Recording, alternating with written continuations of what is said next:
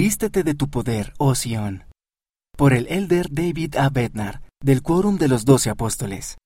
Ruego sinceramente que el Espíritu Santo nos ilumine a cada uno de nosotros a medida que consideramos ahora la importancia de la parábola de la fiesta de bodas del Hijo del Rey.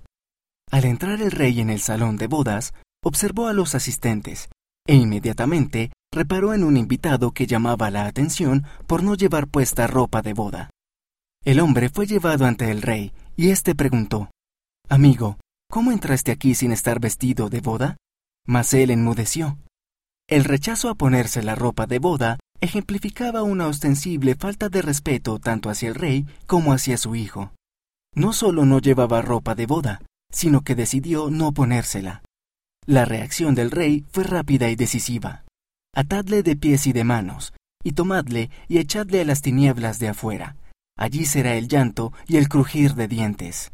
Su falta de vestimenta apropiada revelaba su rebelión interior contra el rey y sus instrucciones. La parábola luego termina con este penetrante pasaje de las Escrituras. Porque muchos son los llamados, pero pocos los escogidos. Dios no tiene una lista de personas favoritas a la que debemos esperar que se añada nuestro nombre algún día.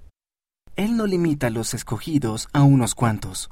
Por el contrario, nuestro corazón, nuestros deseos, nuestro cumplimiento de las ordenanzas y los convenios sagrados del Evangelio, nuestra obediencia a los mandamientos y lo más importante, la gracia y misericordia redentoras del Salvador, determinan si seremos contados como uno de los escogidos de Dios.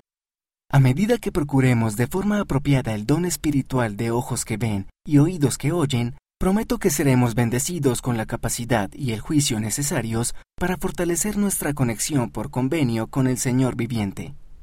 También recibiremos el poder de la divinidad en nuestra vida y finalmente seremos llamados y también escogidos para el banquete del Señor.